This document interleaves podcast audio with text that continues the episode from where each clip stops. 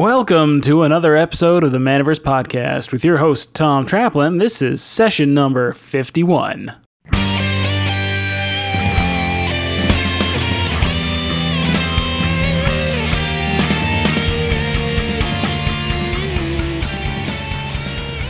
Today's edition of the Manaverse Podcast is brought to you by Audible.com. Get a free audiobook download and 30 day free trial at www.audibletrial.com forward slash MVP book.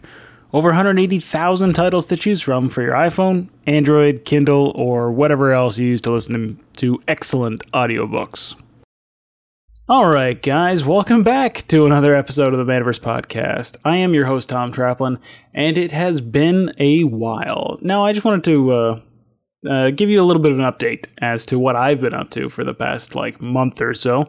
Uh, for those who are regular listeners, you may have noticed there's been a big, uh, a fairly hefty gap between the, uh, the release of episode 50 and uh, this one we've got going on today. And the the, the reason I've been the, the reason that this uh, episode has taken so long to be released is basically I have been extraordinarily busy. For those who don't know, uh, who haven't uh, heard all my episodes, and how dare you? Just kidding. Uh, for those who don't know, I my day job is I'm an operations supervisor at a distribution center, which is super exciting. I say with a lot of sarcasm but uh, that takes up a, a, fairly hefty portion of my time. But in the uh, the past couple of months, I've actually been, I want to say, transitioning into uh, other roles where I'm now kind of uh, setting up some side gigs, some side businesses, where I do a lot of production for other podcasts. So I'm in the process of launching a uh, someone else's podcast that's going to be coming out in January, and that is a uh, a lot of work. And now so in addition to that i'm also i also write a lot of the uh, the show notes for a whole whole bunch of other podcasts. Uh, yeah so in the in regards to the transitioning point i'm actually working on uh, hopefully at some point in the near future becoming a full-time podcast producer. So it's uh, it's it's interesting it's something i really enjoy doing but at the same time uh, this middle ground between working like somewhere between eight to 10 hours a day, depending on the day during my day job, and then, you know, somewhere between one to four hours extra on top of that doing my side stuff has uh, t- has really put this this project on uh, on the back burner. So I'm getting to it finally, finally getting to this episode. And uh, so that that's the background information as to why this has taken so long. And uh, hopefully the next episode does not take nearly as long because I'm I'm actually uh, well that one's going to be a lot of work. But uh, you will know why at the end of this episode. The secret will be revealed as to what the the next upcoming show is about. But for episode 51 that we're listening to right now, we've got something interesting, something different for you guys. Uh, we're not talking about the business of games today. We're actually talking about games today. And this episode, me, Wayne, and John are talking our top five favorite board games right now. So the list may change in the future, but right now we're going through our top five favorites. And uh, yeah, we've got some really interesting picks. There's probably a whole bunch of games that maybe you never heard of that you might you know, you, you might want to give a shot. Uh, I think we've got a pretty wide variety. Now, uh, I think there's two different kinds of people when it comes to board games. There are people who are uh, like me and Wayne, who the general way we approach them is we go deep. We don't go wide. We have a select few games that we really go hard on, and then those are the ones that we stick to.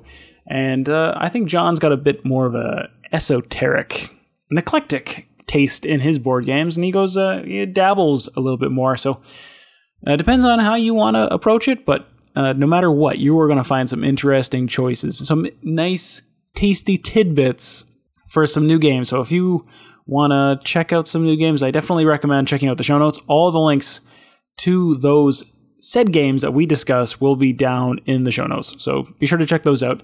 And uh, yeah, so without any further ado, let's get into the show.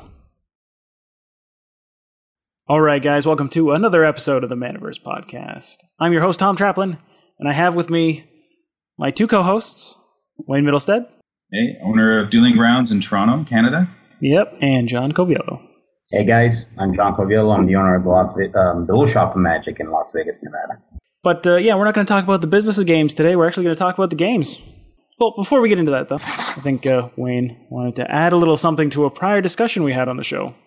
Yeah, I, am sorry I missed the uh, the show you were talking about websites. Uh, I really wanted to participate on that and uh, get my website shown on on the Skype too. But I I've had a website for over 13 years. I've been in business for 13 years, but I've done had a website for 15 because I started out as a, a promoter of large magic events, to sort of get my name recognized in the community. So the first website was just a very simple uh, listing of all the events and the prizes you'd get, and I could spend a lot of time on on you know images of moxes and other big prize cards and stuff that I was giving out. Um, and then uh, over the years, uh, and I was also uh, trained to use uh, Dreamweaver, Adobe Dreamweaver, uh, through my previous career as an art director. So uh, Dreamweaver was my go-to uh, platform. And uh, as I revised it through the years, there was a transition from just promoting events to like, hey, I got a store now. And um, that first, hey, I got a store now website was pretty crappy. Then I look back on it, and then as the uh, years went by, the, the website got better and better, and now we're on our fifth uh, version of it. Uh, and I've left Dreamweaver behind because my my Dreamweaver software is uh, outdated now for my computers. I didn't want to reinvest in it, and uh, it, it's it's a bit complicated and hardcore for my needs right now too. I was looking for something a lot easier because I was looking for a huge revision this time, like a real departure from my last site, and assembled upon a place. Uh, like my, my wife was really trying to get me to use WordPress, uh, and uh, hear so many good things about it. And but I stumbled myself on this, this uh, Wix.com, um, which is just a very uh, super easy drag and drop. You have templates, plugins, like anything you can think of, like a video or something. You can just click and it's on your video. The video is on your website.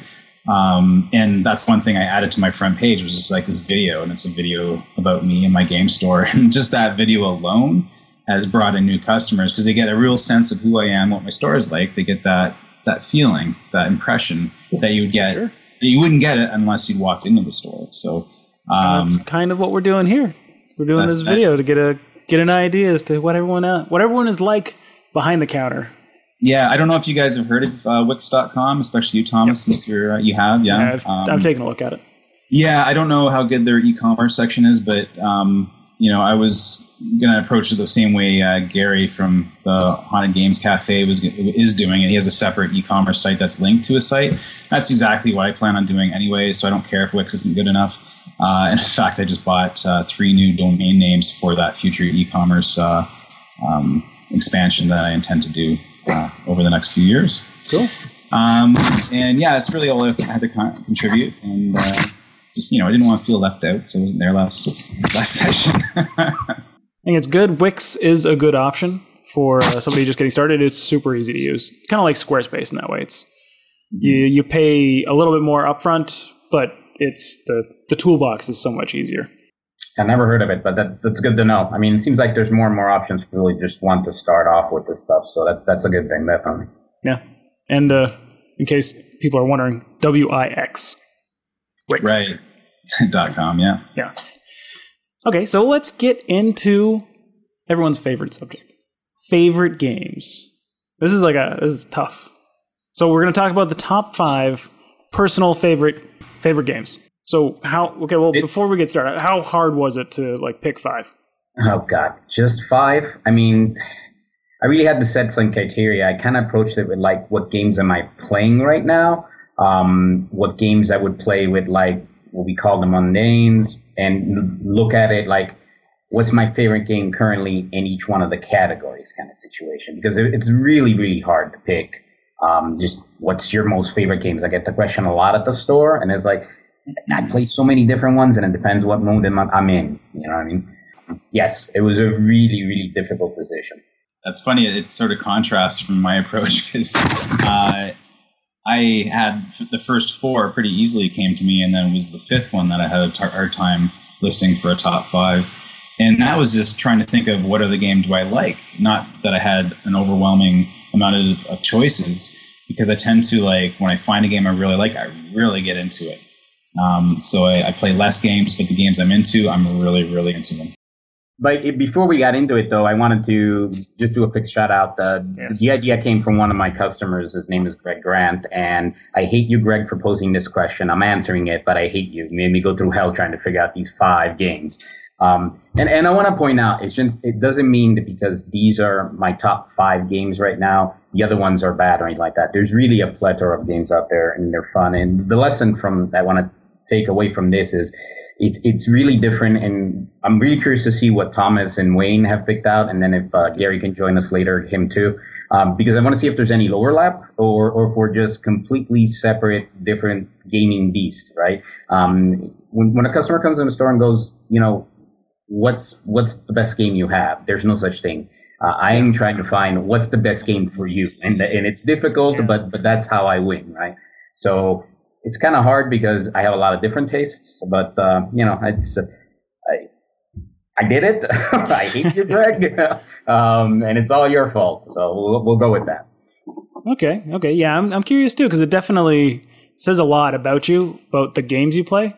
It'll it'll say uh, what kind of gamer you are, depending on uh, how your list breaks out. And you know, like you said, to preface the whole thing, this is just uh, top five games right now. That can very well change in the next few months, and, it, I'm sure the list will fluctuate depending on how you're feeling. But uh, yeah, we got it done. We got some mm-hmm. interesting stuff. So, who wants to go first? And do you want to attack it? Do you want me to go first?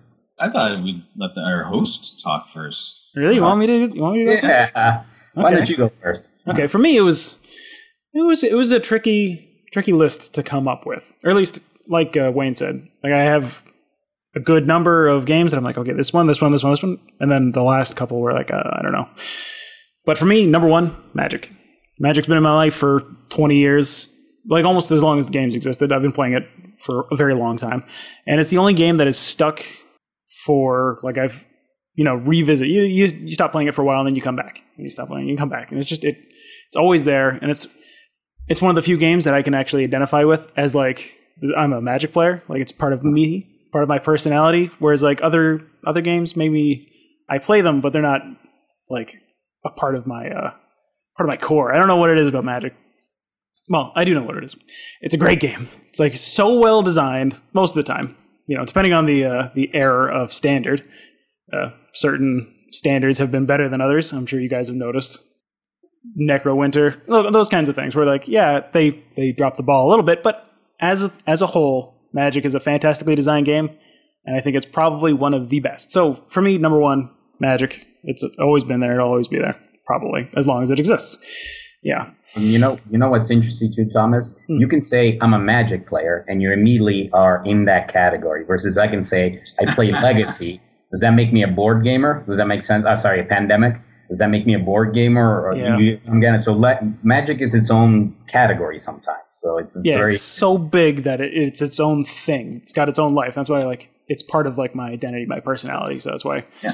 it has its own language. Like you can literally run into somebody at a house party you've never met before and you hear them say magic and you're like, you play magic and you can just start talking magicese or whatever you want to call it and you can have this fluent conversation in perfectly clear english or whatever language everybody talks and no one will be able to follow it unless they play magic so you're definitely in a club you're in a little league. you can go from yeah. i know people who've moved across the country and first thing they do is they go to a game store um, they go play Magic and they meet other Magic players, and those are uh, many times the, fir- the first friends they make. It's just a very common, because people are where they're really passionate about Magic for sure. As am I, as you can tell. Yeah, yeah, yeah. Uh, and it's one of the, yeah, it's just one of my favorite games. And one of the interesting stories about it was I remember reading an article about a person who went to I think it was Japan, and basically was on a bus and like had a, had one of their Magic decks with them, and someone on the bus was like, magic! Like knew exactly what they were talking about. They knew what the game was.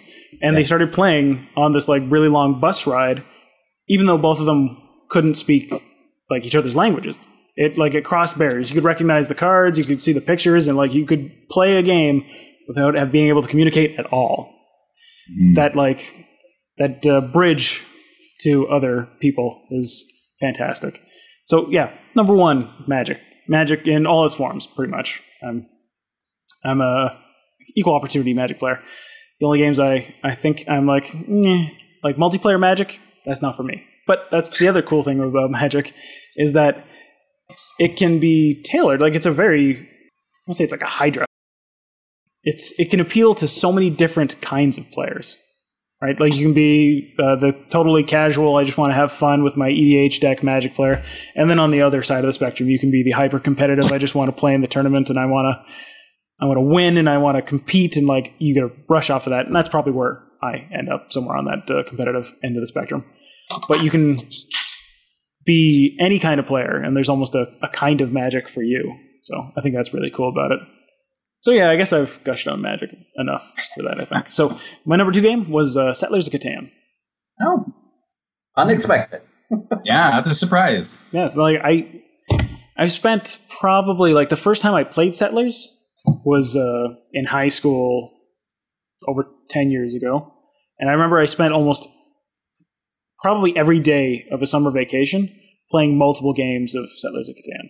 There was like one summer where I didn't have a job, where I only had a part time job, only worked a couple of days a week, and the rest of the time was literally like a group of my friends would we would hang out together and we'd spend a very large portion of the day playing multiple games of Settlers.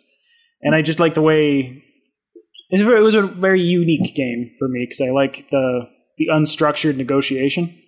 I always thought that was really cool because it's like okay, you've got these resources, and for people who've never played Settlers, it's a it's an interesting game there's a map, you build settlements, and you're trying to win through victory points. But the only way you can win is by trading your resources with other players. And the resources generated is is randomized over the course of the turns. The uh, the cards that you trade, it's that's pretty much the core of the gameplay. Is this back and forth negotiation? I'll trade you, you know, some sheep for your wood, and I'll build a road, and this kind of thing. But when you have m- lots of players in the game, it gets really weird and this is where like I think it's interesting that I don't like multiplayer Magic, but I do like multiplayer Settlers. The politics is really interesting. Mm. They're like, oh, you're, I like the making of a deal aspect of it. You're like, oh, come on, I'll give you two wood, two wood. What are you gonna do? A three. And you're like, whatever, um, you, whatever it takes to to get the the stuff you need to accomplish your goals, right?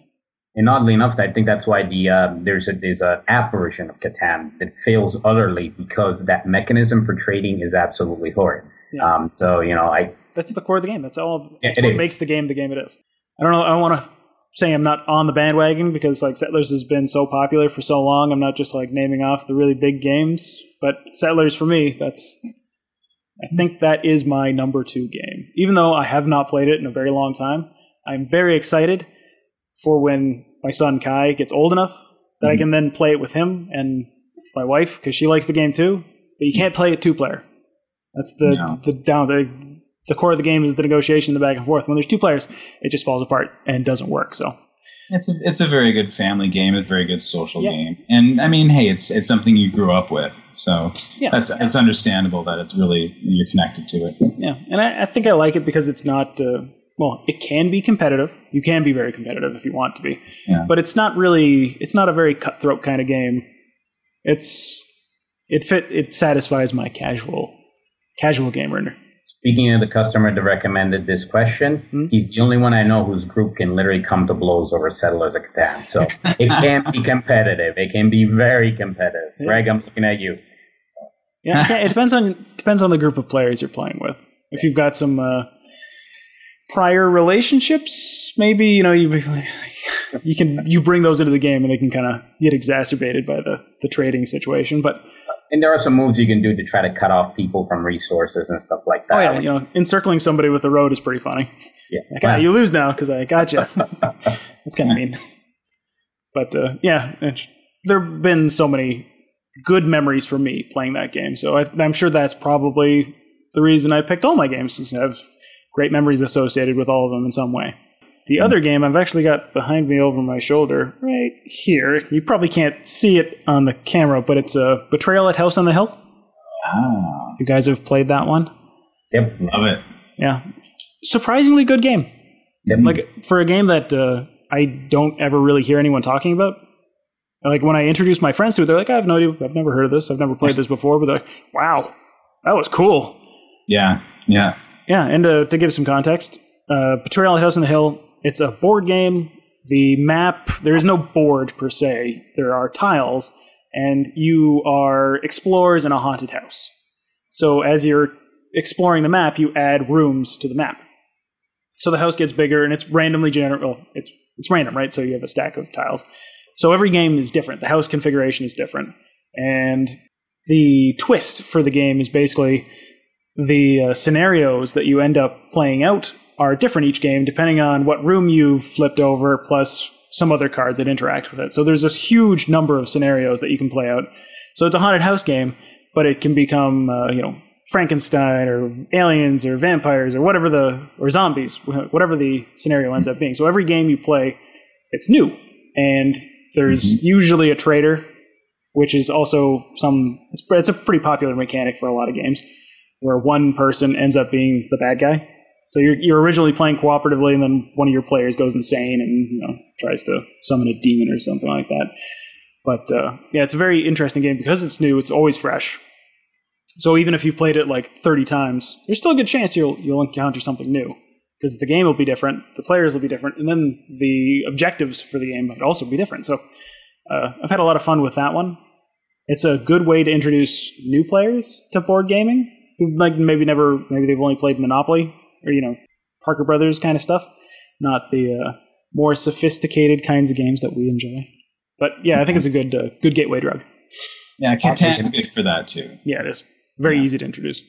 Oddly enough, um, um, Betrayal is now going to be rebranded under the Hasbro label. It's moving away from the Avalon Hill one. So um, it looks like they're trying to make a push to make it more muggle friendly kind of situation. But uh, um, what I really like about that game too, Thomas, is that mm-hmm. there's like something like 50 different haunts, and there's a certain tension there because you literally do not know who the betrayer is. Like it could be you, and you don't know until the, the, the omens reveal, right? And depending on where it happens and what you got on you, et cetera, et cetera, you reveal what it is.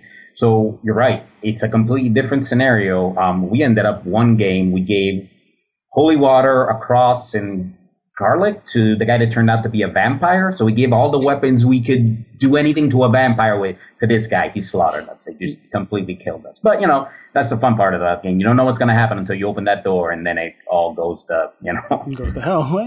Pretty much, yeah. But yeah, it's a yeah. I've had some some interesting games too, and, and the fact that it's randomized, like the best games are have random components, but. uh this particular game is interesting because every little scenario, every uh, encounter, or like every event card that you flip over, is an opportunity to either lose stats, like by damage, or gain stats.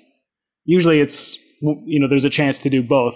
So some like on average, your your typical game is you take some damage, you gain some stats, you know, it all evens out. But sometimes you have a really lopsided game where all you do is just win every die roll and you end up with like an incredibly overpowered character. And I remember there was one game where I was uh I was the guy who who got the super luck and won like every single event, everything I encountered, I just crushed. Just you know, box cars every time. So my stats were so high by the time the haunt occurred, I won the game the turn afterwards because I just killed the monster. Like in the hand to hand combat, which you should not be able to do. Like it's it wasn't what the scenario was. That I was like, oh, I got him. I got them. I have like ten, or I have eight eight dice in every single stat because I've already maxed everything out. Like this is one, this was unfair. But uh, yeah, so again, good memories, good memories associated. So yeah, those are top three. The uh, fourth, I would say, is uh, okay. When we were discussing this, I know you said we didn't want to do uh, you know video games, that kind of thing. For me, I I wanted to throw this in because I think it's related, but Hearthstone. Mm-hmm. Hearthstone, Hearthstone's been a game for me mm-hmm. that I have really enjoyed, and like the reason I think it fits on the list, at least for me, is that uh, I think there's a a huge opportunity for for Hearthstone to be kind of incorporated into the uh, the business of a game store. The uh, I don't know if you've ever played the game, either of you guys. Nope. If you know anything about it, I know it's sort of like Magic. It is. I don't know because like, and that's simplified what version. Me okay, that's what surprised me that it's on your list then, because like I I don't have no interest in, in Hearthstone because Magic is everything to me in a, in a collectible card game. Yeah, for sure. So yeah, but uh, I I like Hearthstone because I like the game. Well, I like Blizzard's games. They make really good stuff in general. But uh, Hearthstone's really nice because it's like a very simple, fast. It's a much faster version of Magic, so you can play the game in generally like under five to ten minutes. Oh wow! Very quick, and it's just because of the structure and the speed of the game, like the the smoothness of the way the turns go back and forth, and there's no waiting, right? Like with Magic Online, there's a the priority passes back and forth, so you have to constantly are you okay? You know, step, step, step, step. Have, like every turn can take a very long time. Whereas mm with uh, Hearthstone, it's asymmetric. So you take your turn, and then they take their turn. There's no interaction midway through. Mm. So you're planning the the game out differently. But uh, it's a card game. It's free. Doesn't cost you anything to play, which is also a bonus. You can pay money if you want to, you know, buy digital booster packs to expand your collection. But the way the game works is you can just play and accumulate gold, and they give out free packs as the pretty much every single week. So you can gradually build up your collection if that's the way you want to do it. So you can approach the game however you, however you feel like. But uh, the competitive scene for me, I find interesting because I think there's a lot of opportunity for game stores to use it as a way to get people in, into their store because they they have this uh, thing called fireside gatherings, and it's kind of like the uh, the tournament finder or the store locator for Magic. Yeah. So like they've got a website that you can go to and it'll show you a list of all the fireside gatherings in your area for the next month or something like that.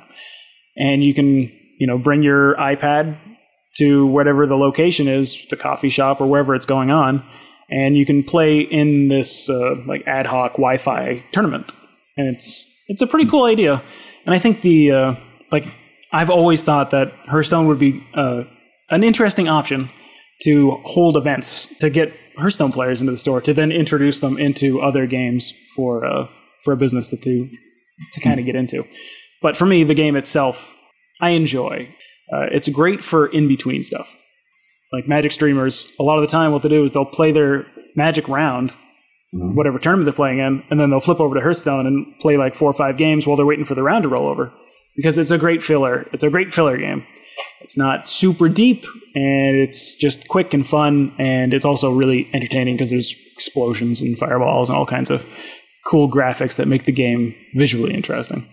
Hmm. So I had a quick question for you. Um, so, sure. what would you say the draw for the fireside um, gatherings is? Is it like because you're interacting with other people live, or is do you get special perks in the game? I mean, what's different from playing it at home over your internet versus going to yeah, well, there are bonuses. Like they do, uh, they have quests associated with the game, and that's how you like complete certain objectives.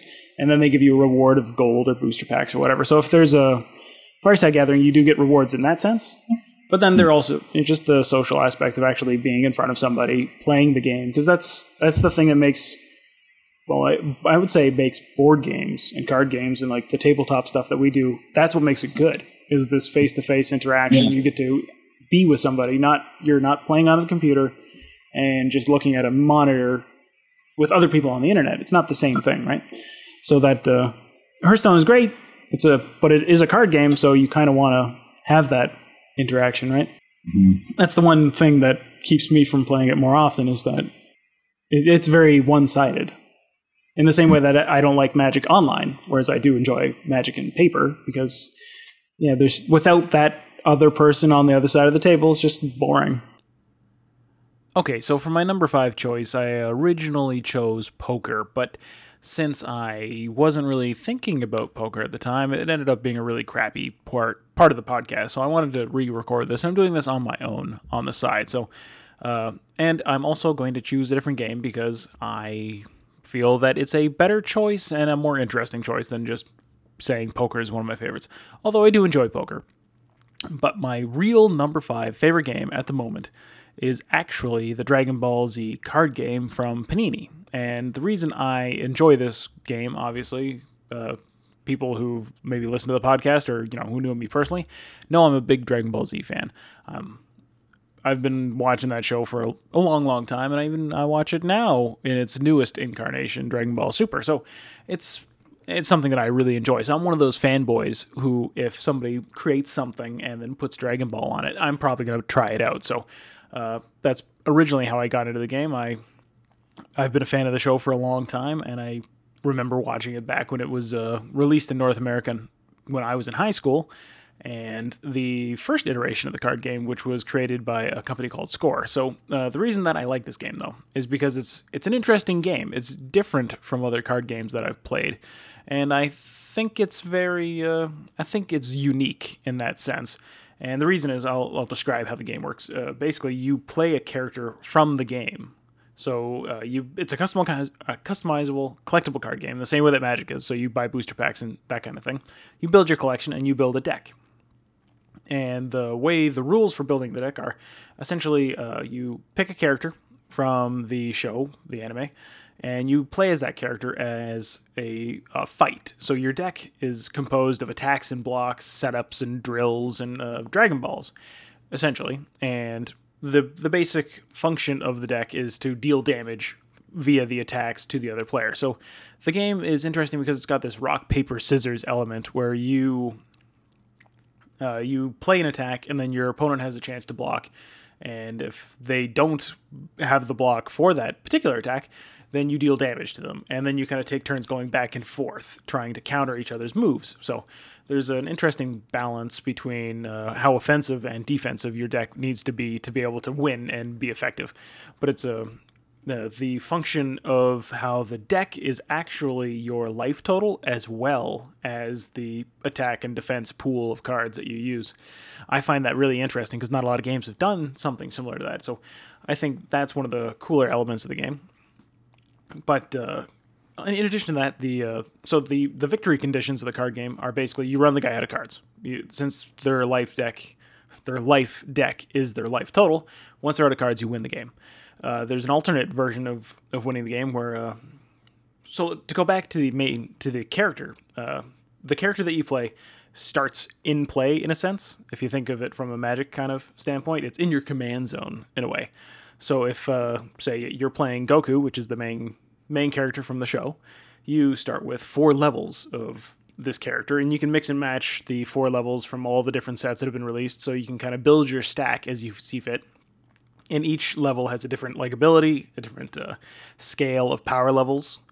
And if you know anything about the show, power levels are the uh, like a really important element of everything. Uh, so, and the power levels on the side of the card determine how much damage you can you deal to each other as well. So, like a really powerful character is uh, it has assets in that sense, is that they just deal more damage than a less powerful character. But uh, yeah, so the alternate version of winning is you level up your character as you're playing the game. You uh, gain anger, and then if you reach five anger through whatever your combination of attacks and abilities, some some cards increase your anger and some cards decrease it. Uh, if you reach five, you level up. You go to the next stage of your character, and if you reach stage four and you maximize your anger again, you attain the most powerful personality victory. So there are uh, more than one ways, or more than yeah, there's more than one way of achieving victory. Uh, the, o- the, other way to do it is uh, getting all seven Dragon Balls in play at the same time. That's like a mega combo, and there's there's a lot of variety in the way that you can build your deck and the different colors, the different martial art styles uh, that you can build it with. The uh, so there's a lot of strategy, and like I really enjoy that, and I think that's really cool. And just you know, as a, a fanboy, I, I find that fascinating. And one of the reasons that I think it's pretty cool, and is I contemplated doing a video on how to play this game because it's kind of unknown. And I think it's better than uh, than many people give it credit for. Because the problem with any game that is based off of a show is that automatically people will think, oh, this is kind of like a bandwagon sort of thing. Like, this game does stand on its own. It's got its flaws. I'm not, going to say this game is perfect. It's got its issues, it's got its templating problems. It does not stand up against Magic. You know, it's not as clean and the rules are not as uh, clear cut as Magic is, but it's a good game. It's just got some kinks it needs to work out. And yeah, so the uh, I think this game is better than it seems because it's like the fact that it's branded from a Dragon Ball Z perspective is actually a downside for it. Uh, plus and a, or I guess it's a plus and a minus. People will come for the Dragon Ball Z like I did, and maybe stay for the gameplay, and then some people automatically dismiss it because they'll think that it's oh it's just a it's just something for the fanboys. It's not actually a great game or anything like that. It's just they put the branding on it, and that's all. It's that's what's selling it, not the gameplay, which I wanted to say is not the case. I actually do really enjoy this game, and it's a lot of fun, and it's interesting because, uh, well, I, I think it's got a lot of uh, potential, and the company that creates it, Panini, is doing a reasonable job of keeping it together. And like it's got an interesting history too, which I find pretty cool. Is that uh, since I've been kind of following this thing for a long time, Dragon Ball Z and the card game, I originally played it probably 12 years ago when they first rolled it out from another company called Score that uh, created the game when Dragon Ball Z was originally released in North America. And this is a bit of a history lesson for some of these for some of you people. Uh, but when Dragon Ball Z first arrived in North America, first became popular, uh, Score basically got on the bandwagon. They was like, okay, this is a really popular anime series. Like anime was just starting to to heat up for a Western audience, and Score was like, oh, let's let's uh, capitalize on this. So they created this card game, and it was the same basic structure. You're playing the characters, you're attacking it back and forth. You're the gameplay is supposed to model a fight from the show. But uh, the way they structured the game was that the content, so like every set they released, actually mirrored part of the storyline. So the first set was the Saiyan saga, then the Frieza saga, and so on. And they went through the storyline, one, you know, like section at a time, basically, for each set. So there was literally a cap on the number of sets that they could release. Once they reached the end of the series, that was it. They couldn't make any more product. They couldn't release anything else. So it's kind of different from the way that Magic is done, in that Magic's a completely, you know, created. Uh, there's a completely unique, and uh, there's no cap on the storyline. You think as long as they're willing to continue producing, uh, that's that's Magic can keep releasing sets. Whereas this was a, a an issue originally for the first game, so they actually uh, and then also they didn't really have a great handle on how to balance a game properly. And the first game got so out of control that power creep uh, took over completely. So by the end of the series, by the end of the set, uh, by the end of the card game, and the you know the downside of the popularity of Dragon Ball Z in North America, the final few sets were so much better and more powerful than the past sets that it became completely irrelevant to get anything else other than the, the few sets at the end. And it just completely threw out all of the previous work that people had been collecting and working towards. So they kind of destroyed their own game in that sense, which I thought was an interesting path for them to take. But uh, so one of the the nice things I think about the new game is that it's actually in they've got a better, a more sustainable model of creating content. So the sets are not necessarily following the storyline of the of the anime directly. They're kind of going back and forth. There's a lot of movies and stuff that are also being drawn from. So there's it's they've got a lot of potential, and I think the game has a, a lot of room to grow. So if you are interested in trying out a new card game, you know maybe you want to give that a shot and pick up one of the starter decks and you know have at it. It, it doesn't take too long to to to figure out. And if you've played card games before, like Magic or anything like that, then you'll pick it up no problem. So that's uh, that's my recommendation. That's my that's my number five. You know, uh, also just as a side note, Dragon Ball Z is making a comeback in North America. Oddly enough, it went up and then went down, and now it's going right back up. And uh, there's a new series called Dragon Ball Super, which carries on the storyline left off from Dragon Ball Z. So, again, slight history lesson for those who don't know Dragon Ball Z. When it was originally released, it, this was it was produced at first in Japan in the 90s, and the series went on for like I think uh, I want to say like 280 episodes. So it was a lot, a lot of episodes. But then once uh, Dragon Ball Z ended, they essentially wanted to keep riding that train, and they created a new series called Dragon Ball GT. And the original creator of the series was not involved, and it was essentially treated as like, and the fans of Dragon Ball Z didn't really carry over, didn't really care for it. So they only made a couple of seasons of GT, and then it kind of died out, and then they kind of left it alone. But uh, recently, the uh, the popularity of the series has kind of uh, popped back, popped back up, and Akira Toriyama, Akira Toriyama has uh, come back on to produce Dragon Ball Super, so he's writing the storyline for that, as well as a whole bunch of movies that have kind of like for the first time ever been released in theaters in North America. So like it's making a comeback, and the the card games kind of coincided with that. So I find that really interesting. And as a fanboy, it's a game that I love. You know, I'm I'm down to play some Dragon Ball Z with anybody who wants to maybe give it a shot, and you're in you know Kitchener. Like I, I wouldn't mind playing some cards with you. So yeah, that's my number five. And uh, yeah, I just wanted to add that in because you know I like poker, but there's not a whole lot to say about poker. Poker's good, and uh, yeah, I guess this also is one of the more odd ones in my list because the recurring theme for the first four was basically nostalgia and memory creation. You know, I had lots of great times with uh, Magic and Settlers and so on, and like I, I have great memories from those games. Whereas this one, it's kind of not memories of the game; it's memories of growing up with the anime and the storylines and the characters and stuff like that. So, so yeah, that's my number five, and uh, I just wanted to add this in in post because I thought my answer actually during the conversation was uh, was crap. So. I hope you enjoyed this little walk down uh, Dragon Ball Z memory lane, and if you get a chance, you should try it out. I'm not sure if I should go next or not because my list uh, feels a bit similar to yours, Thomas. We we seem to have a, a very similar uh, taste in games, um, so we can either keep talking about some of those same games, um, eh, or move on to something different and then come back. Either or, I can go in the middle if you guys prefer. So yeah, let's break it up a bit. Okay, so, sounds good. So sure. I came up with this little idea to make it a little more interesting. It was I have a series of props here that I'm going to uh, show you guys for a couple of seconds and see if you can guess what game I'm going to talk about here.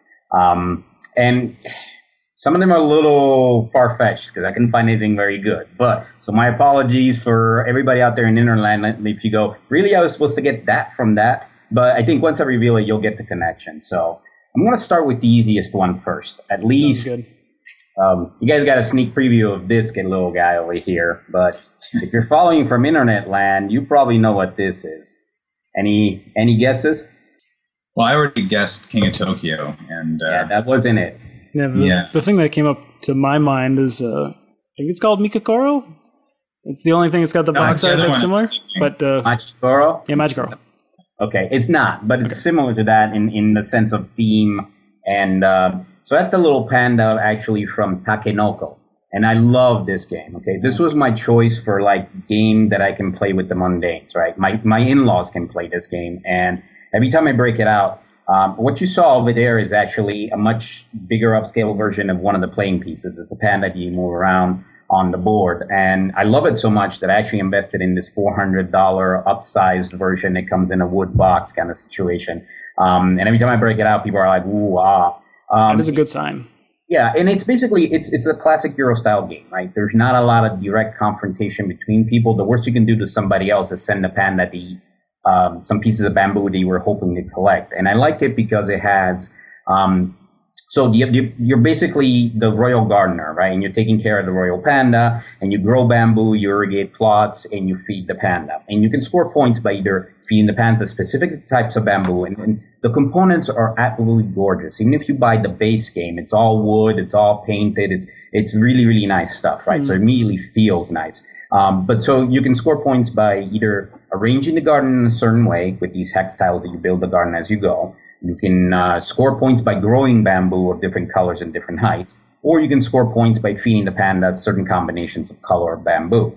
And uh, what happens is you have these points that you basically, until you reveal that card and score it, you haven't scored it. So if you had like, oh, I needed to grow a pink bamboo four tall on a piece of um, swamp, um, you can score that, but then it's revealed to everybody, so everybody knows your your points. But if you don't score it and somebody sends the panda there and eats it, all of a sudden now you haven't met the requirements to score it. So there's this sort of hidden points mechanic that at the end can really change the equation. But you have to decide when do you reveal your hand, because when you get to 15 points, I think it was, I forgot the exact point, you win. So the closer you're getting to it, the easier it is for everybody else to kind of figure out what you're doing and start trying to stop you kind of situation. So um, I really like it because it's it's easy it's not overly complex on rules, but it's deep on strategy. So it definitely went mm. with my choice for game that you can play with people that don't normally play games, right?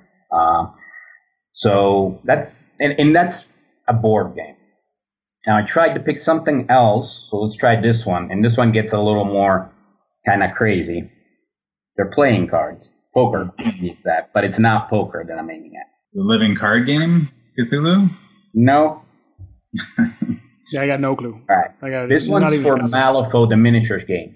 Ah, Malifaux uses a poker deck to basically. So I, I love miniature games in general. 40k was one of my first loves. Actually, Man O' War, which is an older um, GW game. Um, but um, Malifaux is interesting for a number of reasons to me. It's got a very unique theme. The whole idea is in the 1800s, we discover a portal to another world and we build a railroad to go there because there's precious uh, soul stones that we can use to basically power magic. And what this company has managed to do is they have this setting that basically combines Wild West with horror Gothic Victoriana with um, steampunk, right? All in the one miniature game. So the flavor is incredible. It's just really, really good. Matter of fact, there's a podcast of just stories in the world of uh, of, of Malifaux. It's actually really entertaining if you guys want to just listen to the fluff. Um, but What's the name? what uh, through the breach it's called. It's a Through podcast. Breach. Through the breach, yeah. Okay, I'll be Um, included in the uh, show notes then. There you go. Yeah, and this is just there's two. One's actual examples of play, and another one's just stories. And the one I find really entertaining is these stories. The, the ads that they put in for the merchants that are selling stuff and it's just they're hysterical. They're worth just the price of admission right there. Anyways, the real thing that I like about it is the miniatures are gorgeous. Um, the, the the theme is great. What's what's really catches me is the mechanic of um, the combat. You don't roll dice. You have a hand of cards that you draw. So you have this deck of cards that basically has one very horrible result and one very good result, and everything in the middle. So when we fight, what happens is you put down your attack, I put down my defense, and we add it to our stats. So if I put down a two and you put down a three, you're one ahead of me. But I can decide to cheat and draw more cards from my hand, hence depleting my hand, but making that roll that's really important to me count, right? And so, so I'm adding to that and you can counter. Uh, and what happens is it makes it so you're never, if you played 40K, Thomas, you know how bad it is when you roll 15 dice and they all come up once, right? One in six chance of utter failure sucks. But you can't do that in Malifaux because once you blew that horrible card, you know you got in betweens and you got that good card coming up. And until you recycle your deck, that's what's going to happen. It keeps you from constantly failing or constantly be rolling sixes kind of situation. So that's why I really, really love Malifaux. Yeah, that sounds cool. It does give you a uh, like it kind of keeps the distribution of what your game will look like within a very set set amount, right? Like like you said, rolling 15 ones, that's game over. You lose. But rolling Yeah. 15 sixes, that's like, oh, I won. I just completely completely won. Everything is gone now. But that You- wide range You have uh, and you have that control of going. Look, I'm pouring card after card in this result because if I don't get this, I'm going to lose this game right now, kind of situation, or I'm going to really kill your leader or whatever it is that you're trying to do. It gives you a little more control over how critical it is and how many resources you want to put behind it. So, like in that aspect, I haven't seen another game really do that that well. So I really love it because of that. All right, I'm gonna. This one's a, again, like I said, these get a little more esoteric. Does anybody know who this guy is? The guys in internet land are probably going nuts right now. so. All right, that's Cthulhu. that Um, is Cthulhu. Oh well, That- I, I I assumed I wasn't going to say Cthulhu because that was the Ah, obvious answer. I thought that was like a specific one of those one of the gods, one of the chaos gods or whatever they're called. It is. So um, you mentioned Betrayal on the House on the Hill, and there is a board game that I absolutely love, even more than Betrayal. And Betrayal I love because it's easy for the Mongols. This is going to be one of those like, do not approach this game really unless you're a gamer. It's Mansions of Madness. Arkham Horror is a close bet, and I love that game too. I'll tell you why I pick Mansion, and that was. I love that game. It's cooperative. It's it's great. Um, it takes a long time to play, and it's uh, Yeah, does. what I like more about Mansions of Madness, because there's all four games: Mansions of Madness, Eldritch Horror, um, and uh, Elder Sign, uh, and Arkham Horror. I love all of them, but Mansions is my favorite of those four because it's storytelling. So unlike Betrayal, where it's random what will happen, in Mansions of Madness, there's a very specific plot. And um, what's happening is you're uncovering clues one piece at a time. You might smell burning coming from the kitchen, and you're in a room that has a fire extinguisher. Does that make sense? So they're all interconnected, right? Um, and and you're really it makes sense. There's a, there's an underlying plot that you, as the good guys, are trying to discover. Now they just released the second edition, which is app driven, which means it eliminates the bad guy. Um, uh, position because before you had to have really it was almost like playing a session at D&D. You had a keeper who basically knew what the story was and was trying to win against the game and against the players because if, if the keeper doesn't make his objectives, the game wins. If the players don't survive, the, the keeper wins. Does that make sense? So, um, but the drawback was it was a really, really long setup time. Uh, it took forever. So the app mitigates that. The bad thing about second edition is that it got rid of the keeper, which is my favorite role. I love being the bad guy. I love killing people. You know, I love being the guy in the attic, um, working on the Frankenstein monster. So in a way, I feel a little bit of the storytelling is gone, but it makes it fully cooperative now, and it cuts down a lot of that setup time. Plus, it allows you to do things like I don't know what's behind the door, right, until you reveal it. Um, and another really interesting mechanic about the game, unlike um, Betrayal on the House on the Hill, where the characters were a little more vanilla, here, uh, if you're, say, like a smart person, like a professor, um, there's a lot of puzzles you have to do. Like, oh, this room doesn't have any light, which means if the monster's attacking you, they get a bonus. You can reconnect the wiring. It's a puzzle. You move around these tiles. The number of moves you get in your turn is based on your intelligence. Or if you're like a Tommy gun wielding crazed gangster, you're good at fighting physical stuff. So each one has a different role and it really kind of fits in. So mm. it just the storytelling is what I love about that game. And that's why it's probably my favorite kind of like board game for die-hard gamers, right? It's definitely not something I would say, oh, you just started. Go ahead and try this. I would Never start. played a board game before. Let's try this. Let's go. Guys. Yeah, yeah, yeah. So let's explain the rules for the first three hours, and then we'll get started. Cool. All right, we'll continue with Cthulhu. In case you guys can't tell, yes, I'm a complete Cthulhu head. So H.P. Lovecraft. Yeah, yeah, totally. Yeah. Evil Dead, the Necronomicon. Yeah, it's the Necronomicon, right? Mm-hmm. So I chose this for my favorite role playing game, which is Call of Cthulhu. Now, okay. I started with D&D. That was my first first role playing game. But I love Call of Cthulhu because it completely removes the Munchkin aspect of D&D and role playing, right? In general, you cannot win in that game. You accept the fact that you will eventually go insane, your character will die a horrible death.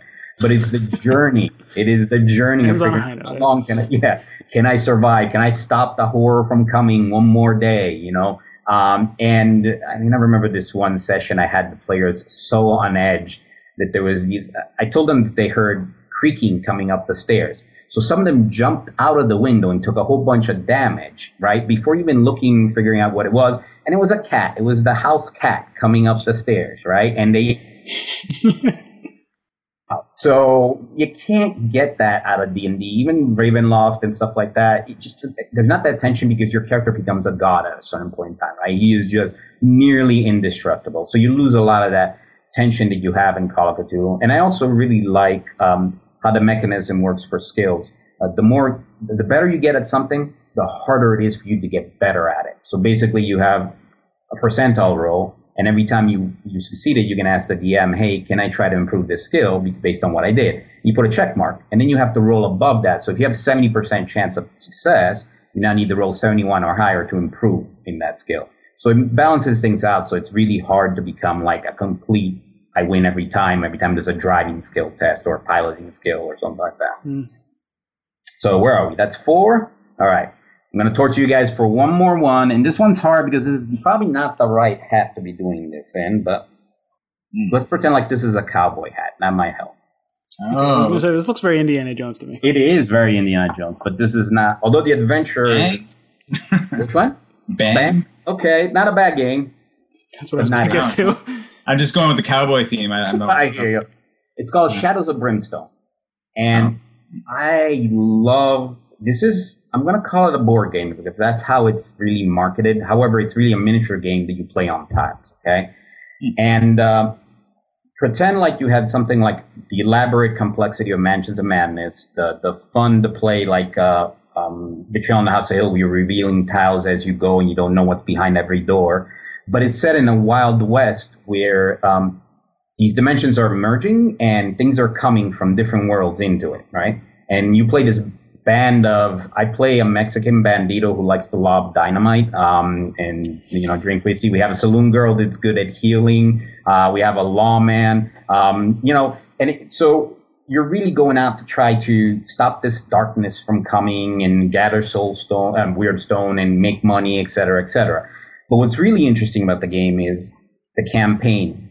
It's a campaign-driven game where when you finish a game you go back to the town you just rescued and you try to get better weapons and, and, and things happen to you. So um, hmm. I have become um, a holy bandito because uh, a priest converted me. So now I spread the word. I kick butt for the Lord, basically. Um, my mustache, because of the weird stone that I collected, mutated into tentacles. So I have a, a Davy Jones, um, and then I found a mutant prophet who taught me the ways of using my tentacles to hold a pistol, so now I can shoot with three guns. Um, and it's, it's, just incredible the depth that they put into this game as far as uh, all the things that happen. Uh, oh, I'm also a tribal shaman too, so I, I have a little bit of conflicting ideologies with religion there, I think. But yeah, it's it's all this stuff becomes part of your character, who you are, and you just you're just you can't wait for the game to be over, literally, because you want to find out what happens to your character, right? I mean, it's like the game is fun, but you also want to know where you're going. We had one guy who ended up getting the itch and kept scratching himself and doing damage to himself. He had to find him a doctor to cure him. Anyways, um, long story short, it's a massive game. It's like two ninety dollars starters you can pick one or the other star, or you can combine them together and they have a ton of expansions now. So every once in a while we get new monsters, new tiles, new adventures. It's just a blast to play. So those those were my top five right now. Again, um, to give you an idea, Shadows of Brimstone I play every other Sunday in this campaign with a bunch of friends. Oh, it's also I think it goes up to seven players, which is a really good game when you have a large group, right? And it scales well no matter how many players you have. It works pretty well. So. You have me sold. That sounds really cool. Yeah, yeah. Especially at the tentacle mustache with two. Yeah, yeah. It's so much fun. And I have this habit of lobbing dynamite. So far, it hasn't backfired, but uh, it could potentially bounce into your group, and then I get yelled at. But you know, what am I going to do? I'm, I'm curious. You wear like a, a, small pistol and a necklace, and your mustache just reaches down your shirt. you know, I, I, haven't visualized it quite yet. I'm picturing a Zoidberg kind of thing, to be honest with you. So more like holding it with my which might make the powder burns really a pain in the neck to deal with. But you know, I mean, yeah, so that's fine. so what you got for us, Wayne? Yeah, so um, my top five. This was uh, this was tough for me uh, to fill out the fifth number. Uh, the first four were pretty easy, uh, and that's because I don't play a ton of different games. The one games I do play, I go in super super deep. So it was it was I was struggling to find a fifth game that I could uh, I could I could write down, and I almost kind of want to change it after uh, Thomas's list there when he uh, mentioned the the it's because of the Hearthstone. It's because of the Hearthstone because uh, like currently I'm playing that Pokemon Go, and I you know I I and that's not my top five. I just want to, you know, segue with that. And uh, but that's what came to mind when Thomas mentioned the uh, the fireside yes, gathering. So that's the first exactly. thing I thought. Exactly. We have a we have a Pokestop yep. um, right outside our store, which we're lucky. You know, if people don't know what that is in the game, uh, their locations in the game.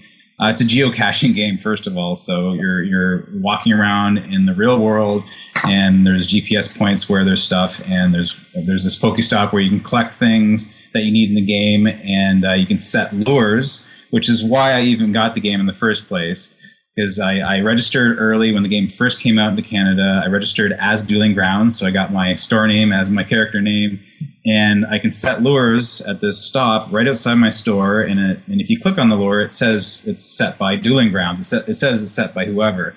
So I bought it purely. I got into it purely as a as a business investment because I did. I, I dropped 140 plus tax for uh, Pokecoins. So I could set these lures. Well, it breaks down to uh, $1 a lure.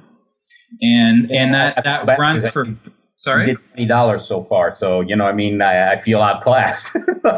well, um, well, uh, so the, the lure, when you set a lure, it lasts for half an hour. So you're, you're paying $1 for half an hour of people that will, will be drawn to your corner. And then, you know, I, I recently bought this big Pokemon sign to put in my window. So hopefully the idea is they, they come to the Pokestop, they see a Pokemon sign, they're like, oh, let's check out this cool place. And we are really, uh, you know, we're investing in Pokemon, the card game, a lot more now. We've got a, a, a professor who, who works with kids for a kids program, and Cool. And we still haven't got the adult league going yet, but I know there's older people that play. Maybe they're just a little shy to come out. But but with this Pokemon Go, it's exploding. But anyways, that's just uh, that is something I'm playing. I, I, I actually do enjoy it. I don't know why it's it's such a silly, stupid, simple game. I didn't grow up with Pokemon. I'm, I do not even know what they're supposed to be called. I am just like okay, the the farting ball thing, you know, whatever the Pokemon. I don't know their proper names, and uh, that. Uh, no, that's, with that, that's cool though. Because I've been thinking about Pokemon Go for a while too. I've seen other stores that have done that where they've yeah. set up the stop and like what have you seen like a, a payoff? Like, does it? Do you get a lot of people really coming into the shop being like, "Oh, well, I'm, I'm, catching um, Pikachu right now, throwing the the Pokeballs"? Yeah, yeah. I it's uh, I I don't know uh, yet for sure if anybody's come in. It's still really new, um, and uh, it is really hot. But although certainly the fo- uh, the Facebook postings I make um, those you, talk about Facebook like trending and stuff. If you put something about Pokemon Go, it generally trends. And when someone hmm. saw that, yeah, we're going to do Pokemon stops here, people like shared it like crazy, just so people knew where it was. And cool. And because uh, we, you know, we, we we set lures at specific times a day. Um, yeah, so we had a couple thousand views on that post, so it, it definitely paid off there right away. Yeah, sure. Yeah. For us, it's it's we so it's based on the Ingress engine. So we're already a Nexus because of that. Um, so it made us into a Pokestop automatically. And I was wondering what was going on. I felt like uh, I, I, literally felt like I was sitting in walk, uh, Dawn of the Dead in the mall with these people just coming up to the store with their phones in their face. Right? I couldn't figure out what's going on. Then I put two and two together. But um, we yeah. use it mostly as an exposure tool. There's there's people that don't know about us, and then they find out about us. I don't know how many of them are really converting to Pokemon card game. There's some, you know, uh, but at least they know we exist and they're like, oh, interesting. You know what I mean? Um, some people even apologize when they come in. I'm sorry, I'm just here to catch Pokemon. It's okay. You want a cup of coffee while you're here, you know? Yeah. So it's uh, yeah. it's actually good. Yeah. yeah, yeah, it's a great game. Um, but going on to my list, sorry yeah. for that uh, diversion there. Um, so uh, number one. It's funny how we're going number one down instead of like working up to number one. Well, I don't know if mine was like, oh, this is the best game. I just okay. yeah, mine wasn't in any specific order. So, but you guys definitely, I can tell, was. Magic is your your thing. I get it. I'm gonna, I'm gonna, yeah, I, I, uh, I'm, I'm, I've already kind of spoiled that bit, and I guess I'll go one to five just because you know Magic is already we're, we're talking about it. So yeah, I've been playing Magic for over 20 years. Um, it, it, was it wasn't the first game I was hooked on, but it, it, it's the game that hooked me the deepest, and it's something I would just lay in bed and think about card combinations. I wouldn't be able to sleep. Um, it, when it hooks you, it really hooks you. Yeah. Uh, and uh, I, I, started uh, with a fourth edition two player starter set. Um, and for those who don't know, I think we're assuming Thomas everybody knows Magic, but it is the very yeah. first collectible card game ever made um, based on math and stuff. And there's, you know, they had a, a, there is a problem with the game that they can't really go back and fix with this as, as far as the mana, um, being able to pay for your spells. So it's kind of part of the game now, but it was the very, very first one. Still, um, I believe the very best of collectible card games, and so many have come and gone over the years. It's ridiculous. Uh, um, so re- I reflect that at my store. I just carry Magic, Yu-Gi-Oh, and Pokemon because of that. I don't have time, and I like to go really deep into games, like I said. But um, I, I, love Magic so much. Like I, uh, I go to this uh, hippie music festival um, every year co- called uh, the Omer Union Project Solstice Festival. Uh, first time I went there uh, five years ago. I'm walking. You're, you, you, just you're you camp in the woods with people, and and uh, at the end the weekend it's like a, a rave party. But during the week when you're camping with people, um, I just as I was walking through the forest, I'd see all these people sitting down uh, on a log or in the grass or wherever playing magic. And I, I, just it freaked me out. I'm like what? Like this isn't a game store. This isn't like you know this is like this festival and people are, are playing magic out here. That's nuts. And so uh, i had to and there was there's theme camps in this and a lot of festivals have theme camps. And right away i'm like okay i'm coming back here next year and i'm coming with a magic theme camp and uh, my buddy Graham uh, loved the idea as well. And um, we just, out of the passion of the game. We've created this year after year. It gets bigger and bigger. Uh, Magic the Gathering theme camps, and we keep promoting it too. And this has nothing to do with my store. It's a great opportunity for me to like, hey, hey come to Dueling Grounds. But I, you know, the festival is not about that. It's about you know having fun and connecting with people. So uh, a lot of people don't even know I own a store, and I just like sitting down with people, and and, and it's very very casual. And that's where we differ, Thomas. I'm super casual. I love multiplayer. Um, it's it's uh, and I you know even when I like competitive play too, but even when it's competitive, I really like um, to do a rogue deck. I like to build my. I don't like the like okay, what are the top five decks? Because with the internet, everybody knows what the decks are that you play, unless you're like super in with some uh, pro group and broken some new tech. But uh, yeah, I I um, I love I love doing things out of the normal with with magic, and um, yeah, I think that's enough about talking about magic. I think you covered magic really well.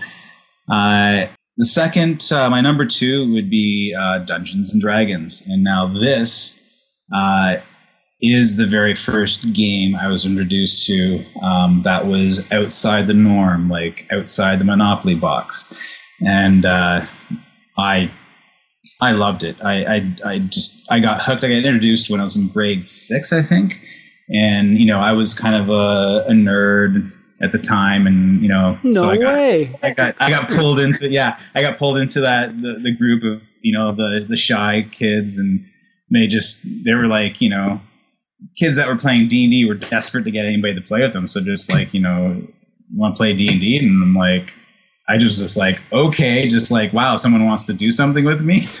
and so it was my first time feeling really accepted. Uh, and um, so there's a, there's a, very strong emotional tie to that game. And but I, I, I really really love it. I love fantasy. I'm, I'm a huge fantasy purist. I hate it when fantasy gets mixed with sci-fi. That kind of really bugs me. I'm the same way. It's, yeah, yeah. I don't so, like Shadowrun for that reason, not because of the game mechanics. I just don't like the theme. Yeah, yeah, fair enough. Um, now, um, currently, I am playing Pathfinder, uh, but really, I think of it as the same game. I mean, it's just mechanics. It's the same game, really. Uh, and um, yeah, I've, I've, when I when I moved to Toronto, um, when I was an adult, you know, I was I was on this double date, and the guy was like, "Hey, do you play D and D?" And I'm like, "What?" Like I played when I was a kid.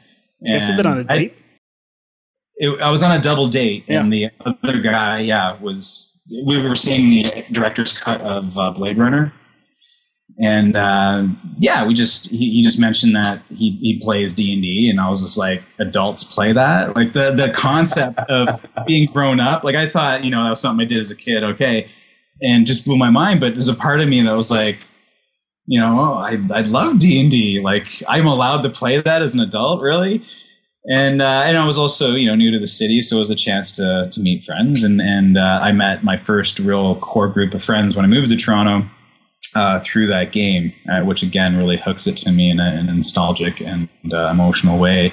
And we continue to play now that we've all grown up and had kids and careers. Uh, it's a lot harder to get together, so we, we try to get together like once a month.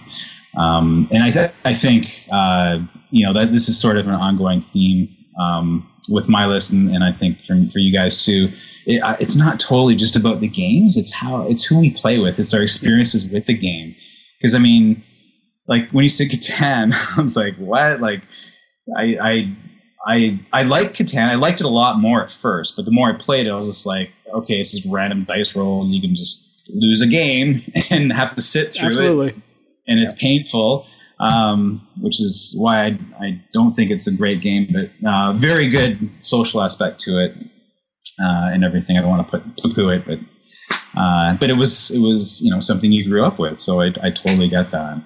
Um, my number three uh, is well now it's called Age of Sigmar, but I was mm. playing Warhammer Fantasy for again another uh, twenty years or so. Uh, and um, on and off. I did, you know, there would be years between when I was playing and not and whatnot. But uh, I loved everything about the game. I loved the fantasy, the purest fantasy feel of it. I loved uh, this, the sculpting, the building the models. I loved making things different than when they what they came out of the box. Like it was a, a way to be creative. Um, and it's uh, it's quite an investment of time and hobby. It's not just a game; it's a hobby. It's like you're you're putting model tickets together, you're painting, um, and it's so rewarding to get all that stuff done and painted and put on this beautiful sculpted table of terrain, and uh, just appreciate that and have someone you're playing with appreciate what you've done. And uh, when you both have fully painted armies on the table, it just looks so beautiful. And it's a satisfying feeling. Um, and yeah, I just guess. to interject a bit, that's probably one of the few games, other than I guess the other Games Workshop games, where you'll yeah. put in probably like 30 to 40 hours of work without even playing a game. Oh, yeah. Like building an army is an incredibly intense labor of love, and mm-hmm. you haven't even really done anything yet. You're yeah, and lots of people. And painting. Yeah. But lots of people. Payoff. Yeah. And lots of people buy it with no intention of playing. Yeah. Some people just stop there. Just, You're and some people never get there. They just play the game and never finish painting their models, unfortunately. Oh, well, yeah. There's there's both sides. There's the ones who throw the models together and then just play because they're just interested in playing the game. Mm-hmm. Uh, and it's funny. There's uh, we have a like a, a, local guy. He's a pro painter. His name's Adam. Um, but uh, there's a lot more uh, people looking for that service of like, hey man, I want to play this game, but I don't want to paint the models, and they, they're willing to pay hundreds of dollars because why not? They're already paying hundreds for the models um, to have them all beautifully painted for them.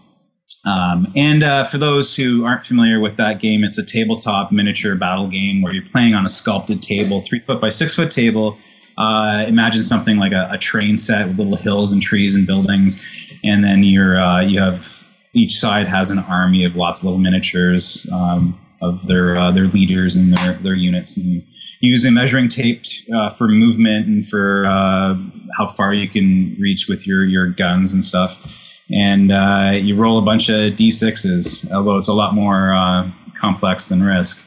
And uh, I just wanted to say um, I was super pessimistic when Age of Sigmar came out because they mm. did completely change the game of fantasy. They they just from the ground up completely changed it and I just I was like, what the hell? What are they doing? And, and there was all these rage quit videos online. Like one guy just laid out like maybe a thousand dollars of models that he worked on and painted and just lit it on fire while ranting and using terrible language about how terrible the game was. And just like, uh, what's you know, there's your five minutes of glory. But wow, what was the point of that? He, he obviously didn't give it a shot because you know I was a big pessimistic. Then I played my first game of Age of Sigmar, and uh, I had more fun playing that than Warhammer Fantasy in years.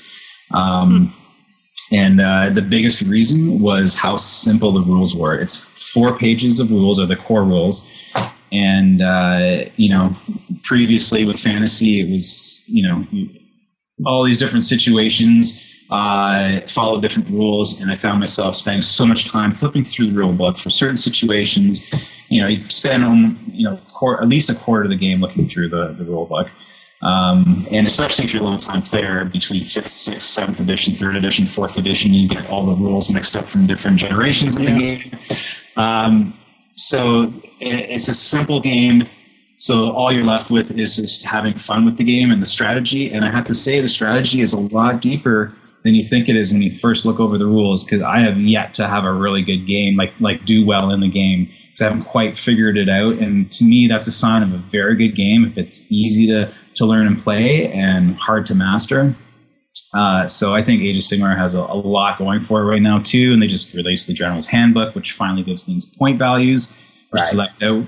Um, and uh, yeah, that's that's another game um, I played for years and years and years. I'm gonna uh, interject. Yeah. One great thing about Age of Sigmar that it's got its detractors. I understand they're fixing a lot of the problems, like the point cost, like you said. One thing that needed to happen with fantasy because it's a huge barrier to entry. Age of Sigmar is much easier to get into. One or two models, you can start painting. Warhammer Fantasy, 40 models can be a unit, and you need multiple yeah. units to play.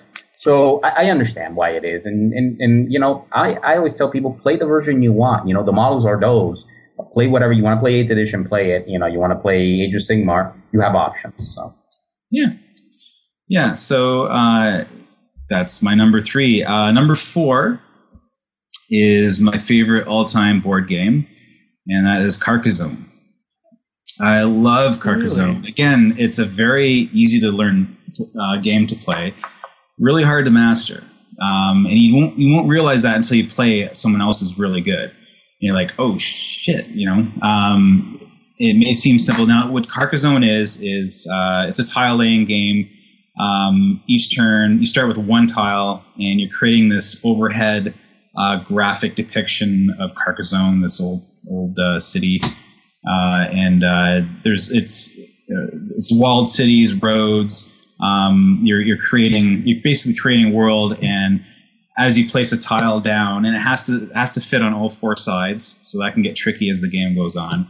Um, and then uh, you have the option when you place a tile to place uh, a meeple, and everybody's heard the term meeple, but uh, it's a little little guy that you, you put on, and if you put him in a city, he's a knight, and once the the tiles finish that city, you get two points per tile if you have a knight in that city and then you get your little guy back once you're finished it. You can put the guy on a road.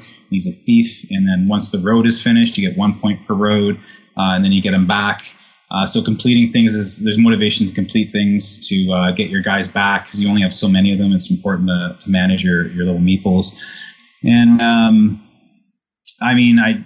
I'm I am really good at it, which is probably part of the reason I like it. Um, but it's also I, I, I, played a lot with one of my best friends, uh, Graham, uh, you know, so there's there's that as well, and um, you know, it's it really scales well too. It's it's one of those few board games um, that is super good with two players, and it scales up beautifully with like a group of four or five. Although you may need more uh, expansion sets, and uh, I always play with uh, the base set with um, inns and cathedrals and um, uh, the the builder one, the one with builders, and I'm, I'm blanking on, what it's called.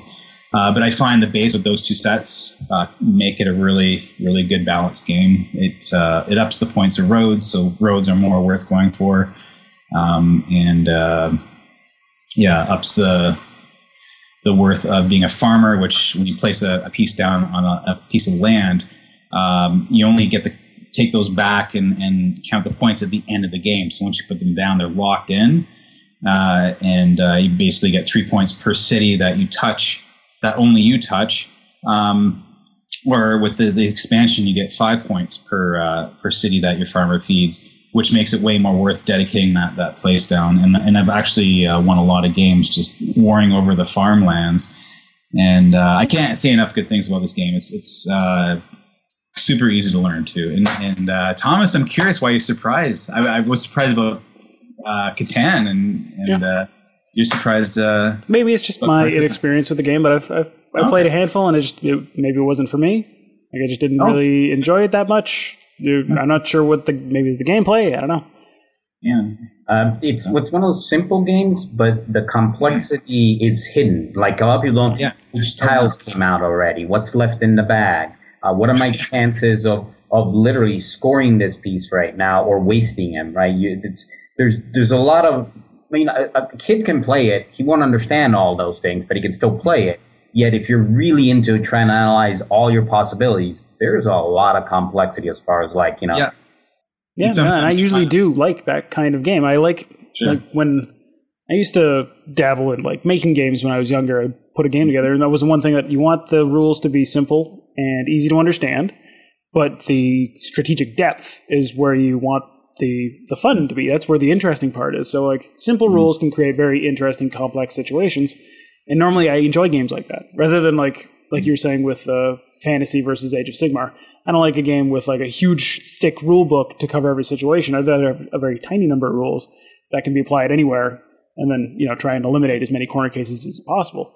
But uh, yeah, like it sounds like Carcassonne is it does do that in the sense that it's it's easy to learn, and then there's just a lot of strategic depth. But I don't know, maybe maybe I just haven't played it enough to really uh, to feel it yet. But like a couple of games in, I was like, eh. Maybe I haven't felt that pleasure in screwing over your opponent by putting a tile somewhere where they're unable to now finish this huge city with a cathedral, and they're working up to this thirty point score, and you just screwed them over. Gotcha. Yeah, I can see the I can see the fun for that. All right, so uh, and number five for me, um, uh, Pokemon Go, I guess. but really, uh, what I had written before, and we'll go with here, is um, the Pathfinder Adventure card game. Oh, that's a good one. And uh, yeah, it's it's a great game. It's um, it really feels like you're playing a lighter version of Dungeons and Dragons or the Pathfinder role playing game. Uh, but you're just, instead of your character, you've got a deck of cards, and when you run out of cards, you run out of hit points and you're dead. Um, so you're trying to finish the game before you run out of cards. So there's a built-in mechanism where you can only have so much time to to figure out the scenario. Uh, it scales up really well, um, depending on how many players there are. Is it depicts how many locations there are, and the locations are represented by by decks, the piles of cards. Um, so when you go exploring or adventuring, you know you got to lift the card up, sort of like Munchkin. You, you, turn the card up. It could be a monster, it could be some treasure, and uh, your the cards that represent your your um, your uh, your player, though actually not the not the deck, but the the card that actually lists your stats and stuff like that. Those change over the game as well. As you complete adventures, you get skill points, and you can tick things off on your card, and your your your character actually levels up.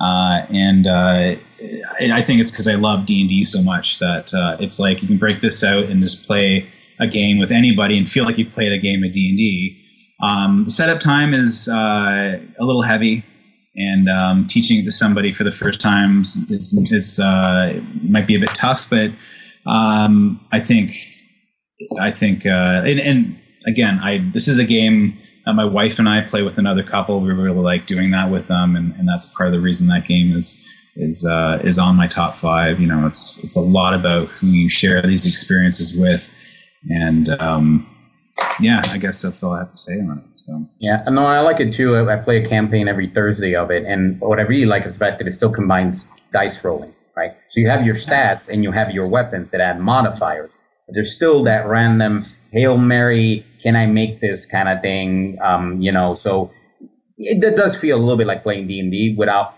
the DM, without getting totally involved in in a full session. So yeah, and without the D twenty, they're polygon dice, but they left the D20 out, which is kind of refreshing too. Uh, well, yeah, you can you can still upgrade your your polygon by spending a mythic charge to a D20 and uh, better your odds.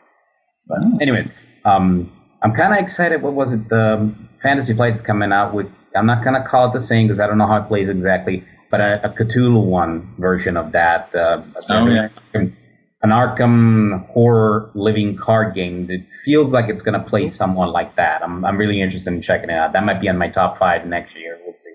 Mm-hmm. Yeah, maybe we could uh, do a second top five later on down the road when things have changed and we've got some new choices, some new sure. favorites coming up. Yeah, those are some pretty cool games. You definitely got me sold on a few of them. There's a bunch that I want to try now. And uh, yeah, I think it's been been a good show. Uh, for the listeners, maybe don't they don't know, but uh, the next episode's actually going to be live. Right, John's, John's coming, coming, to Canada. To yeah, I've decided to, to, to, pay us a visit up north and see if you. I heard you guys have water, right? I mean, am I going to be able to see some water out there? Ice when you come here. Yeah, well, you guys yeah, are starting to you guys are starting to drain our Great Lakes. It's already happening. I, I, don't know if I'm personally doing it, but the, no, no, no, ice, no. Gosh, no. I do put ice in my martini, so I am guilty. But uh, mostly I drink. Yeah, so um, but yeah, no, um, yeah, I'm coming, going come to Canada, so I'm going to see you guys, and we're going to meet at the Wayne store, right? Is that what we're doing this? Yeah, we'll be uh, recording in, in, our game room at Dueling Grounds, and uh, hopefully it won't be too too noisy in the background. It is game day, uh, so we have uh, a fair amount of Magic players, and it's uh, a big day for the uh, the 40k guys. Um, although you know when we start recording the show, will be you know right when we open, so it'll take a while for them to fill in. But they can be a rowdy bunch sometimes. But it might add some fun background to the to the show too. We'll live with it. You know, we'll see how many rabbit ears I develop during the uh, the, the course of that. yeah, yeah. No, I'm looking forward to it. I think that'll be a lot of fun. This was a lot of fun, even though it was hard. Uh, you know, I still yeah. had fun doing it. So, cool. yeah, I want to thank the uh, the young fella who suggested. Oh, I don't know if he's young, but yeah, it's Greg. The it's fella. Greg Brandt is. the fella. We're gonna go with young at heart. That's that's where we're gonna go. It was a good option. Yeah. And if uh, yeah, if you guys have any other suggestions, any other uh, possible things you want us to talk about, we're always open to to some new ideas. Right? All right, sounds good, Thomas. Bye, Thanks for having me on the show again. Bye, everybody. All right, guys. I hope you enjoyed that episode where we talked about our top five slash top fifteen favorite games. Uh, if you had all three of us together, that is. Uh, yeah, I hope you really found some interesting picks in the list, and uh, maybe you could go out and uh, you want to try out some of these games for yourself in the future. I know I sure do. I'm really looking forward to trying out some of the games that John mentioned. They sound like a lot of fun. Now, since this episode is brought to you by Audible.com, I recommend you go to audibletrial.com forward slash MVP book. And if you do that, you can go there and it'll let you sign up for your free first audiobook download. Now, I'm a big fan of audiobooks because I have a lot of time on my hands where I can't watch a video or I can't do something other than what I'm doing, but I can listen to music or I can listen to audiobooks. And, you know, music's great, but sometimes you want to learn something and sometimes you want something new. You know, generally listen to the same songs over and over again. It gets kind of boring, so you want to break that up a little bit. Audiobooks are perfect. You can listen to an audiobook at the same time as you're doing something else, so it really fits into a lot of uh, a lot of life. And since you're listening to a podcast, you're probably already down with this kind of concept, anyways. So you're probably going to really enjoy audiobooks. So I do want to recommend a particular book to you because it's an awesome book. It's an awesome book series. It's called uh, The Great Ordeal, and the book series is by an author named R. Scott Bakker, and he's written the Prince of Nothing series. And that's what I'm going to call it. Uh, it started out with The Darkness That Comes Before, and then The Warrior Prophet, and then so on and so forth. But uh, The Great Ordeal is the sixth book in a series, and it's the last one I've recently gotten off of Audible, and it was a fantastic experience. One of the cool things about Audible is that uh, when you download an audiobook, they are basically it's an actor essentially narrating the book towards to you. So it's a little bit different than getting the internal monologue you have when you read a book yourself.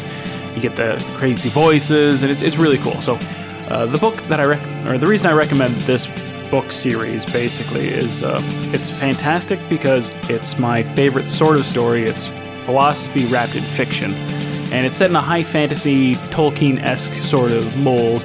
So as gamers, I know that you will enjoy it. Now, it's not exactly a uh, it's a not safe for work PG-13 to rated R kind of book. So this isn't for the young ones in the audience. This is for the adults. But uh, you know, if you're into Lord of the Rings or Game of Thrones or anything along those lines, you will definitely enjoy this book, and I recommend you check out the series.